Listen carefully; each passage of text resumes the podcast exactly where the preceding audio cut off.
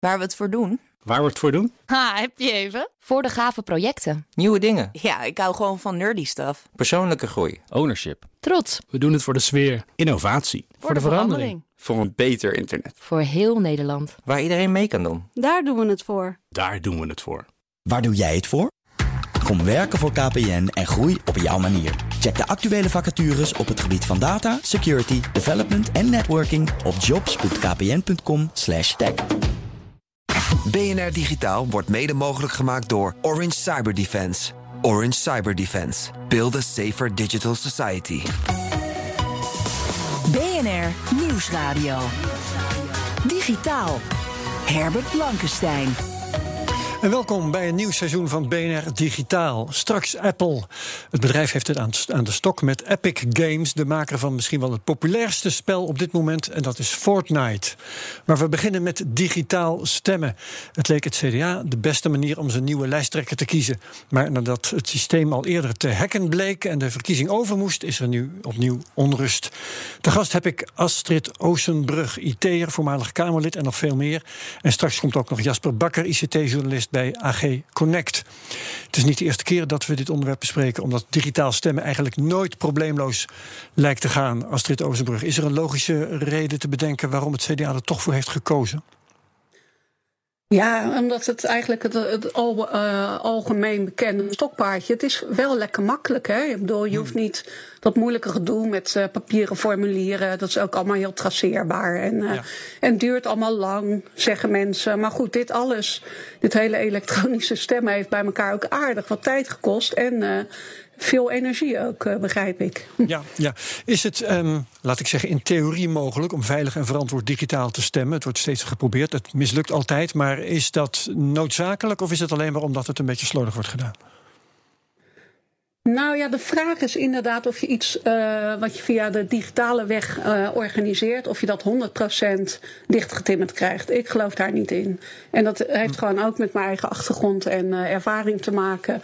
Uh, en wat je namelijk ook doet, er is altijd, uh, there's always a bigger fish, uh, zeggen. Dus er is altijd iemand nog slimmer dan, nou, vindt ergens een, een, een mogelijkheid om toch een systeem te manipuleren. En de vraag is, hoe ernstig uh, is dat in bepaalde verkiezingen? Nou, ik vind het in deze wel heel ernstig, omdat dit ook gaat ook gewoon over, nou ja, uh, echt wel over een grote machtspositie die de, nou ja, de, de lijsttrekker van een uh, toch wel grote partij heeft. Dus ja, dat, dat wil je gewoon dat dat op een echt op een transparante manier uh, gebeurt. En niet dat het lijkt alsof dat ergens gemanipuleerd is, op ja, welke wijze ja. dan ook.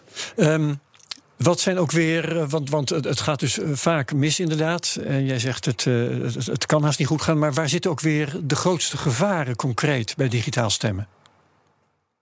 Ja, dat het uh, sowieso dat af te luisteren is. Dus uh, uh-huh. door en wij hebben in Nederland stemgeheim. Dus dat is in het algemene uh, plaatje. Jij moet echt zonder, nou ja, helemaal vrij je stem uit kunnen brengen. Zonder dat je het idee hebt dat iemand luistert me af. Iemand weet welke, op wie ik welke stem heb uitgebracht. En ik kan daar later mee geconfronteerd of gemanipuleerd worden. Dus dat, dat, die stem, dat stemgeheim moet gewoon 100% gegarandeerd zijn. Ja. Uh, en dat is online gewoon heel lastig, omdat het gewoon, ja, er zijn afluistertechnieken, maar uh, en daarnaast kun je het ook manipuleren. Dus uh, op het moment dat een, dat een stukje data een, een weg aflegt over de digitale snelweg, kan uh, dat ook gemanipuleerd worden onderweg ja. door inderdaad een uh, nou ja, DDoS aanvallen, noem het maar op, worden soms uh, ook gebruikt om gewoon data te manipuleren of weg te halen of uh, en dat kun je gewoon heel lastig uh, terughalen. Je kunt het wel uiteindelijk wel terugvinden, maar dat, is, dat kost heel veel tijd en heel veel geld. Ja, jij zegt dus eigenlijk, dat CDA had dit, bij, ja. had dit gewoon op papier moeten doen.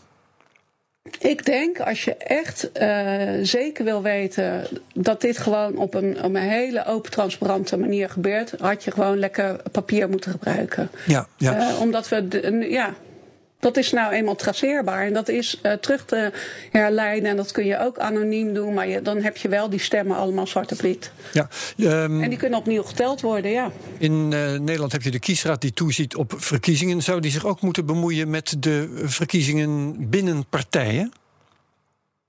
Nou, weet je, als je echt kijkt naar de staatsrechtelijke eh, kant, denk ik dat dat uh, geen heel slecht idee zou zijn. Juist omdat er zo verschrikkelijk veel macht in de top zit. Uh, en, en je gewoon echt die, die schijn van partijdigheid wil je gewoon uh, daarvan af hebben. Dus het moet gewoon een onpartijdige, echte uh, nou ja, de, de, verkiezing zijn. En er is gewoon nu heel veel onrust binnen het CDA, omdat mensen denken dat de boel gemanipuleerd is. En dat, dat ja. is nou net wat je niet wil. Je wil namelijk dat jouw partijleider, jouw lijsttrekker, dat hij echt het mandaat heeft. En het vervelende is dat het, degene die verliest, uh, kan er heel weinig over zeggen. Want ja, dan ben je een slecht verliezer. En degene die wint gaat natuurlijk zeggen van ja, maar ik heb gewoon met meerderheid gewonnen. Dus ik ga er gewoon voor. Terwijl er toch iets blijft rommelen. Dus ik ben wel heel blij dat het CDA echt nu ook gezegd heeft van we gaan dit gewoon tot op de bodem uitzoeken. Dat vind ik krachtiger dan dat je zegt van nou, er hebben gewoon zes mensen ja. op een verkeerd knopje uh, gedrukt, er is niks aan de hand. Ja, dat. Ja. Ga ik toch even, ook al, ook al uh, gaat het CDA dit nu onderzoeken, toch even advocaat van de duivel spelen. Ik heb eens gekeken naar de kieswet. En die zegt van alles over de kandidaatstelling. Allerlei dingen. Wanneer de kandidaatstelling moet gebeuren, hoe oud de kandidaten moeten zijn, dat ze niet op ja. twee lijsten mogen staan, moeten wonen in het relevante gebied enzovoort. Maar nergens staat hoe een partij de kandidaten moet kiezen. Partijen levert gewoon een lijst in. Als, als het, wat de kieswet betreft, mogen ze loten wie de kandidaten worden. Dus wat is dan eigenlijk het probleem? Ja, en, da en daar zit dat hele open en transparante verhaal in. Want ik weet bij de Partij van de Arbeid wordt nu heel erg geroepen... er moeten meer vrouwen. Dat is natuurlijk hartstikke mooi dat je dat roept. Maar volgens ja. is ook de vraag, hoe ga je dat dan organiseren? Ga je ze van de straat afplukken of ga je echt trainingen geven? En ik vind eigenlijk ook dat je nu te laat bent... Uh, want ja. de lijsten moeten nu ongeveer opgesteld gaan worden. Ja. Dus je moet als partij laten zien van kijk, wij, uh, wij werven op deze manier. We hebben deze regels. Uh, iedereen heeft een gelijke kans, wat natuurlijk helemaal niet zo is. Want het gaat om hele grote belangen. Maar goed, weet je, laat in ieder geval je processen zien. Ja. En volgens mij is de, de kieswet daar wel helder over. Van je kunt niet zomaar. Uh, als je bijvoorbeeld niet lid bent van een partij, kan je ook niet op die lijst staan. Nou, nee, dat, dat is natuurlijk is, heel minimaal.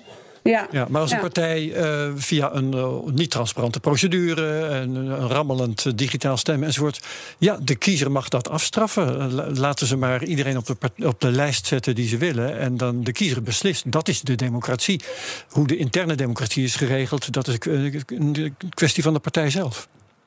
Ja, klopt. En dan zie je bijvoorbeeld dat Pieter Omzicht uh, een, een, paar jaar geleden helemaal niet. Uh, eerst, uh, in eerste instantie mocht hij helemaal niet eens op de lijst. Omdat hij toch wel heel erg. Ja, toch een, een, een luis in de pels is. En niet iedereen vindt dat altijd even prettig. en door de interne partijpolitiek is hij toen alsnog op de lijst gezet. En heeft hij wel op een. Nou ja, toch vrijwel onverkiesbare plek. En heeft hij gewoon met voorkeurstemmen is hij toch uh, in de Kamer gekomen. Ja. Ik vind dat ongelooflijk. Nee, en dat, dat vind mooi. ik juist ja. heel goed. Vind Ja. ik echt een mooie manier ook. En een transparante manier. Hij heeft het uh, bevochten. Maar goed, datzelfde heeft Lisbeth van Tongeren ook geprobeerd. En uh, zo zie je dat het. En, en dan kiest de interne. Ja, bij GroenLinks. En uiteindelijk kiezen dan de leden die zeggen: ja, maar wij willen wel dat die persoon op de lijst komt. Ja. En dat Dus is dan nog wat je als invloed hebt als, uh, nou ja, als, als uh, lid van een politieke partij. Ja. Ja, Jasper Bakker is erbij gekomen. Uh, Jasper, um, intussen gaat uh, het CDA deze kwestie onderzoeken. Um, wat moeten zij in jouw ogen als ICT-journalist precies onderzoeken? Uh, nou ja, even, even heel dissident zijn. Uh, we zoeken, uh, eerst onderzoeken waarom ze überhaupt besloten hebben om dit digitaal te gaan doen. Er is al jaren ja. zoveel gereden twijfel en, en wantrouwen vanuit IT. Een stevig dossier over, hè? Ja. ja. Precies. Dus, dus eigenlijk eerst even waarom zijn ze überhaupt aan dit avontuur begonnen? En dan inderdaad, ja, eigenlijk op alle vlakken, precies wat, wat net al even aan bod kwam, de onzekerheid wegnemen. Dus kijken naar de broncode, kijken naar wie het geschreven heeft, kijken naar hoe die, ook, ook de user interface. Weet je wel, uh, even heel overdreven gezegd, er was zo'n groen knopje en een grijs knopje. Dan mensen neigen meer naar groen. Weet je wel. Uh, staat een optie rechts en links. Mensen neigen vaak meer naar rechts. Weet je, puur visueel gericht. Dus je moet eigenlijk alle aspecten helemaal door gaan lichten om dit gewoon glashelder te hebben. En niet, niet zeggen de, de uitkomst staat vast en we gaan kijken om ruis weg te nemen. Want dat, dat is een PR-boodschap. Je moet echt twijfels wegnemen hier. Zowel aan wie de partijleider is, als ook aan het kiesproces itself. Ja, Ronald Prins, uh, um, IT, uh, um, security expert en intussen ook lid van de kiesraad, die bemoeit zich er vandaag mee op Twitter. En die zegt inderdaad, dat moeten ze goed onderzoeken. De, de code moet open source zijn. Moet, zijn jullie, dat onderschrijven jullie allebei, hè? Ja, het moet, ja. ja, het moet volledig inzichtelijk zijn, absoluut. Ja, en hij zegt um, het kan zijn dat er um, door de drukte op, uh, op de lijn, zal ik maar zeggen, dat er bepaalde uh, processen met elkaar uh, zijn gaan wedijveren. En dat dan, ja. mijn interpretatie van wat hij zei was: het is waarschijnlijk een vrij onschuldig effect. Um, denken jullie dat ook? Astrid bijvoorbeeld? Het is een onschuldig effect misschien, maar wel met hele grote gevolgen. Want uiteindelijk gaat het geloof ik over 600 zoveel stemmen. Uh, en dat, dat verschil is zo minimaal dat je echt moet zorgen dat die ruis daar inderdaad wel weggaat. En dat kan wel een PR-boodschap zijn, maar het is ook een boodschap naar waarvoor hebben we inderdaad, ik ben het helemaal eens met Jasper, ga eerst nadenken over waarom ga je überhaupt elektronisch stemmen. Maar als ja. je het dan doet, maak dan al die processen maar inzichtelijk. Want inderdaad, wat uh, Ronald ook een beetje beschrijft, is eigenlijk een, een soort mini-DDoS-aanval. Op het moment als je dat ja. uh, doet ja, kun je gewoon uh, data manipuleren. En dat is gewoon. En dat kan inderdaad uh, ook pronkelijk gaan zijn. Dat er inderdaad door een hele stresstest op die server, nou ja, heel druk. Uh, dat er daardoor wat bitjes ongevallen zijn, zeggen we dan ja. heel populair. Maar het kan ook van buitenaf gemanipuleerd zijn. En dat, dat maakt het dat dit proces eigenlijk. ja, weet je, waar ik. Ja, ja, dat wil je gewoon uitsluiten. Ik wil jou nog even vragen, Astrid. Um, stel de PvdA, daar ben jij uh, bij betrokken, die besluit digitale lijsttrekkerverkiezingen te doen, vraagt jouw advies. Jij, ze vragen aan jou, hoe moet je dat doen? Vertel maar. Nee, maar ik vind gewoon dat je dat niet moet doen. je laat je niet verleiden. Ik vind gewoon, ja, weet je, ik ben daar echt, ja. uh, bij, het is mij ook overkomen natuurlijk. En ik ben achteraf... Uh, Wat is jou overkomen? Uh, nou ja, weet je, nou ja, ik ben, ik ben ook voor een, een verkiezing gegaan waar ook online gestemd kon worden. En waar achteraf ook mensen gezegd hebben van, nou ja, dat, ja, is dat nou wel goed gegaan? Maar goed, ik ook, ik, ik, ben, ik ga dat niet aankaarten, want anders ben ik een slecht verliezer. Uh, laat anderen dat maar aankaarten. En daarom ben ik nu ook best wel fel op deze verkiezing rond uh, CDA. Want ik ben hier geen partij. Uh, het, het, het, maakt mij echt niet uit wie van de twee wel of niet wint. Het gaat mij heel erg om het proces. En ik zou echt adviseren: doe het gewoon op papier. en laat mensen gewoon, want dat is gewoon controleerbaar, traceable, noem het maar op. Want ik vind het gewoon, de belangen zijn te groot. Okay. De belangen zijn echt te groot om hiermee te marchanderen. Allebei voor dit moment bedankt. Herbert Blankenstein. Apple heeft het aan de stok met Epic Games. En de kwestie waar het om gaat wordt mooi samengevat in een parodie die Epic pas online heeft gezet. Today, we celebrate the anniversary of the Platform Unification Directives. For years they have given us exchange, we have taken our tribute, our profits, our control. This power is ours and ours. We shall prevail. Zo, dat is die video. Het is een, uh, een, parodie op een reclamevideo die Apple zelf ooit heeft gepubliceerd in de jaren 80. Um, waar, uh, waar, IBM onder handen werd genomen. Nu is Apple de partij die onder handen wordt genomen. Jasper, die video heet 1980 Fortnite. En ik ja. heb allerlei kreten als platform unification en profits. Ja, en we shall prevail, Big Brother. Ja. We shall prevail. Wat is de kern van deze video? Waar is Epic zo boos over? De kern van deze video, zowel voor Epic als voor Apple, is gewoon in één woord samenvatten, helemaal passend bij de BNR-luisteraar: geld. Veel geld. Kijk. Twee woorden dan. Ja, daar zijn we gek op. Maar het gaat over geld. Maar um, het is, dan neem ik aan, uh, Apple, de, de hebzucht van Apple die het probleem is. Uh, ja, maar ook van Epic. Uh, het is een andere orde van grootte. Apple is een heel groot bedrijf, maar Epic is niet de David tegen een Goliath. Wel in, in vergelijking met Apple zo absurd groot is. Maar uh, Epic is ook een gezond en goed bediend bedrijf. En het gaat om geld, het gaat om de App Store en het gaat om een percentage. Wat Apple op dit moment afroomt als je negatief beoordeelt. -huh. Maar wat Epic ook doet in zijn eigen App Store. Epic wil in zijn game Fortnite, die onder jongeren heel populair en heel bekend is wil gewoon daar dingen kunnen verkopen. Uh, hoedjes, outfits, maar wie weet wat nog veel meer. Ja. Uh, en daar vangt Epic dan een percentage van. Alleen de regels van Apple's App Store is alles wat jij commercieel in onze winkel doet, daar ga je 30% van aan ons afdragen. Het is het gevecht der strijkstokken, Jasper. Ja, ja precies. inderdaad. En, en wat blijft waar plakken? En dan is natuurlijk ook de vraag, wat krijg je ervoor? He, de, de eh, zwart-wit bekeken is het Apple vangt 30% voor het werk van de anderen. Hoor je Maar wat levert. Apple daarvoor in de plaats? Dat is de vraag die jij Juist. stelt. Nou, Apple levert dat bekende platform van iOS, levert die App Store, levert de distributie en hosting van die app in die store. Apple levert ook keuring van jouw code. En god, waar benoeien je zich mee? Want mijn code is natuurlijk fantastisch en veilig en ik ben geen malware maken. Maar Apple heeft wel het, het fenomeen van zijn App Store enorm gepopulariseerd en daarmee ook vertrouwen gebracht. Ik bedoel, de oudere luisteraar, eh, had jij twintig jaar geleden iets online gekocht en je creditcard getrokken om de maker van die software te betalen? Twintig jaar Ja, geleden, dat is een twijfelgeval. Ja, precies. Ehm, en, en, en tien jaar geleden? Nou, ja, Misschien wel. Hangt van de maker af als dat een grote vertrouwde partij is. Nou, Epic, was dat tien jaar geleden een grote vertrouwde partij waar jij je creditcardgegevens aan ging geven? Dat denk ik Om iets niet. te kopen en te downloaden? Waarschijnlijk niet. Of je zat in het wereldje van games en dan nou ja, kon je de gok wel wagen. Maar het, het is in ieder geval een heel ander speelveld nu dan toen. En dat is voor een groot deel aan Apple te danken. En Linux-fanboys zullen zeggen van... ja, maar eh, Linux heeft al jaren het fenomeen van een App Store... Maar dat is niet voor de massa en dat is niet wat het mate van vertrouwen kan. Omdat je inderdaad gewoon met één druk kun je iets aanschaffen. Ja. Als de Rozenburg, ehm, vind jij terecht dat Apple eh 15 tot 30 procent in rekening brengt voor nou ja, het beschikbaar stellen van een plek? Als ik directeur was, Ja. van Apple, zou ik zeggen ja. Ja. Maar ik vraag het even aan Est- Ja. Astrid. Sorry. Ja.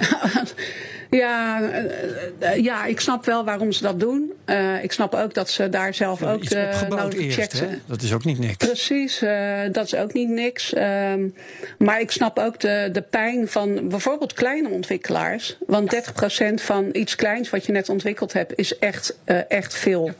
Eh, en daar, ik vind wel dat, dat Apple daar meer rekening mee zou moeten kunnen houden. Want ze zijn natuurlijk een enorme grote speler. En dat is waar, eh, kijk, ik snap dat al die grote bedrijven, eh, dat is een beetje broekzak vest. Alles eh, onderling uitwisselbaar. Ze hebben allemaal veel geld. Maar juist die kleine ontwikkelaars die bezig zijn met hun nou ja, start-ups, eh, noem het maar op. Ook zij moeten datzelfde afdragen. En dat vind ik eigenlijk, eh, nou ja, dat, dan zie je weer dat die grote techreuzen wel enorm bepalen wat jij en ik te zien krijgen en wat we wel of niet kunnen spelen. Ja. Jasper, ehm, Epic heeft dit ontketend door een alternatieve betaalmethode aan te bieden. Dat mag dus niet van Apple. Je moet wat dat betreft binnen de App Store blijven. Een van de interpretaties van de gang van zaken is dat Apple in een valletje is gelopen van Epic. Hoe zit dat? Nou, ik denk in een valletje, maar dan wel, wel bewust. Apple is natuurlijk ook niet dom. Maar Epic heeft inderdaad ooit getekend voor die, de voorwaarden van die App Store. Daarin staat ook, gij zult niet alternatieve betalingsmethodes doen. En gij zult 30% afdragen. Nou, als je je dan daar dus niet aan houdt, ja, dan is het eigenlijk een beetje playing chicken. Je zegt tegen Apple, ik ga me nu niet houden aan je voorwaarden. Wat ga jij nu doen? What's your move? Hè? Doe maar. Ja. En eh, nou, of Apple staat ertoe, dan heeft Epic zijn zin. Of het nou een gedoogbeleid is of niet.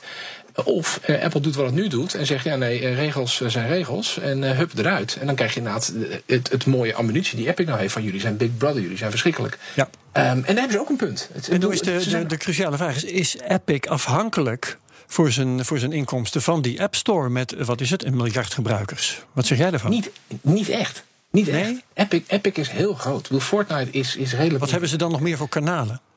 Nou, eh, PlayStation, Ja, Android natuurlijk. X- Ja, ja, Xbox, Android, Android sideloading, eh, gewoon op de PC. En op de PC hun eigen Epic Store client software, die ook gewoon een, een gamewinkel is waar ik dingen kan kopen. En daarmee kom je weer in de gamewereld concurrentie van Epic versus Steam. Steam is ook zo'n platform waar je games kunt kopen, maar waar je ook eh, video-editing software kunt kopen. Dus dat is ook een, een App Store in de brede zin. Begonnen met games, maar later veel groter. Ja. En ga even naar huidige tijden en coronacrisis. Fortnite, voor heel veel mensen, hè, dus kwam ik laatst op, eh, op ANP voorbij, het spel Fortnite. Maar Fortnite is in potentie, en, en deels nu al veel meer dan slechts een game. Eh, in Fortnite is er een Star Wars reveal gedaan met een, met een QA met de, de regisseur. Op een schaal met eh, gekopieerde Ja, ja, ja. instances. Het is een platform op zichzelf. Precies, wat Second Life in potentie was, dat is Fortnite nu al aan het worden. Kijk, Dus ja, daar ja, zit ja. commercieel heel veel geld. Nou is een nevenconflict dat eh, Apple niet alleen eh, Fortnite uit die, uit die eh, App Store heeft geknikkerd, maar ook het developers account van Epic, waar onder andere Unreal Engine werd onderhouden. Waarom doen ze dat? Is dat gewoon zoveel mogelijk pesten? Nou, dat, dat riekt een beetje naar rancune. Uh, ja, ik, denk, ik denk dat vast wel ergens de voorwaarden van de App Store regeltje valt te vinden waarmee dit valt te rechtvaardigen. Of het daarmee rechtvaardig is, nou, dat vraag ik me zo af. Want door die developer-account uit te gooien, raak je Unreal Engine. En Unreal Engine raak je heel veel andere apps, ook niet alleen games. En dus heel veel andere partijen, ook kleintjes zoals Astrid net al aan, uh, aanstipte, die, die 30% überhaupt al moeilijk kunnen leiden. En die nu ineens eruit liggen. En die dus misschien wel afhankelijk zijn van die App Store en van het hele iOS-platform, van die miljard gebruikers. Ja. Dus ja, dan wordt de pressie weer de andere kant op gegooid. Ja. Epic van, is dit het je waard? Dus de vraag is nu, eh, en dat is voor de rechter: ehm, mag uh, Fortnite in de App Store blijven? En mag uh, dat developers account weer open? Wat is de stand van zaken nu? de stand van zaken is dat de rechter heeft gezegd, en nu gaan we juridisch worden, dat hij ernaar neigt om Fortnite niet terug te, te dwingen in de App Store. Maar dat hij er ook naar neigt om Apple stap van die development account voor de Unreal Engine te schappen. Om dat dan weer af te keuren. Dat is niet hetzelfde als een, een uitspraak. De rechter heeft nu niet geoordeeld dat. Maar hij neigt naar het een en het ander. Dus en wat moeten we met die informatie? Dat de rechter neigt? Wat, wat gaan Apple en, Ford en uh, Epic daarmee doen? Denk je? Die gaan dat natuurlijk aanvechten eh, met, met extra argumenten van nou, prima dat u hiernaar neigt, want dit is dit. Jammer dat u daarnaar neigt, want dat Wij kan neigen naar iets anders. Ja. Precies. En bovendien, u speelt daarmee die gigant, die geldwolf in de kaart. Kunnen Apple en Epic allebei zeggen. Ja, um, dat, dat is. Uh, Astrid? Ja? Ik, ik, dacht dat jij iets ging zeggen, maar ik. Uh, nee hoor. Nee, ik, dat, nee, ik zit zitten, aandachtig te luisteren. We zien elkaar niet, dus dan krijg je dat soort dingen. Nee, um, ik laat het nog even door, om, om Line okay, even aan te halen. Ja. Uh, volgens Epic, Epic is Apple geworden waar toen tegen protesteerden. De grote controlerende partij, de, de machtige moloch. Nou refereer je weer aan die video waarmee we begonnen. Precies. Ja. Maar om 1984 ook even aan te halen. Uh, in dit conflict zijn allebei de partijen fout bezig. Uh, de vraag is alleen, de ene is fouter dan de andere en welke is het? En dan krijg je Apple fanboys en gamers, wat ook een fel publiek kan zijn. En ja, en dan heb je nog moreel fout en juridisch fout, wat ook wel eens iets verschillends juist, kan zijn. Juist, juist, dat ook. Ja. Uh, Astrid, wie heeft gelijk? Nou, ja, dat, dat is wel uh, ingewikkeld inderdaad. Want ik vind uh, uh, dat moreel neig ik toch meer naar Fortnite. Mm ook omdat, ja, het, weet je, je bent nou eenmaal de, de, de verstrekker van, uh, van een game en je mag daar gebruik maken van het Apple-platform, in dit geval de App Store.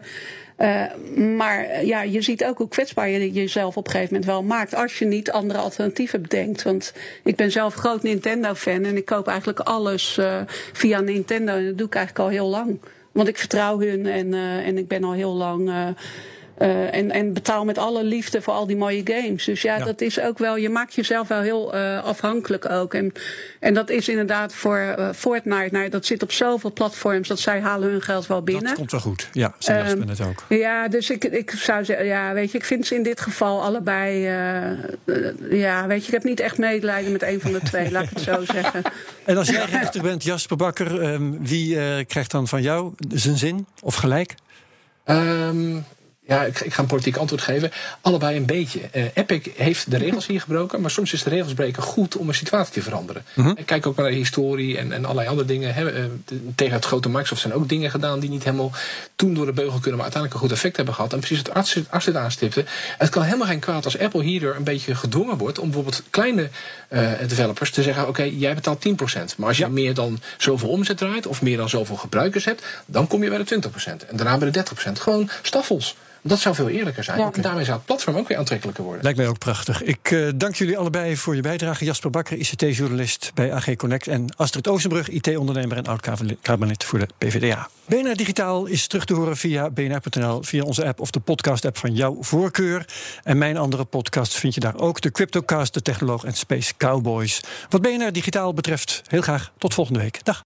BNR Digitaal wordt mede mogelijk gemaakt door Orange Cyber Defense. Orange Cyber Defense. Build a safer digital society. Bij BNR ben je altijd als eerste op de hoogte van het laatste nieuws. Luister dagelijks live via internet. Bas van Werven. En heel langzaam komt de zon op rond dit tijdstip. Je krijgt inzicht in de dag die komt op BNR, het Binnenhof in Nederland en de rest van de wereld. De Ochtendspits. Voor de beste start van je werkdag. Blijf scherp en mis niets.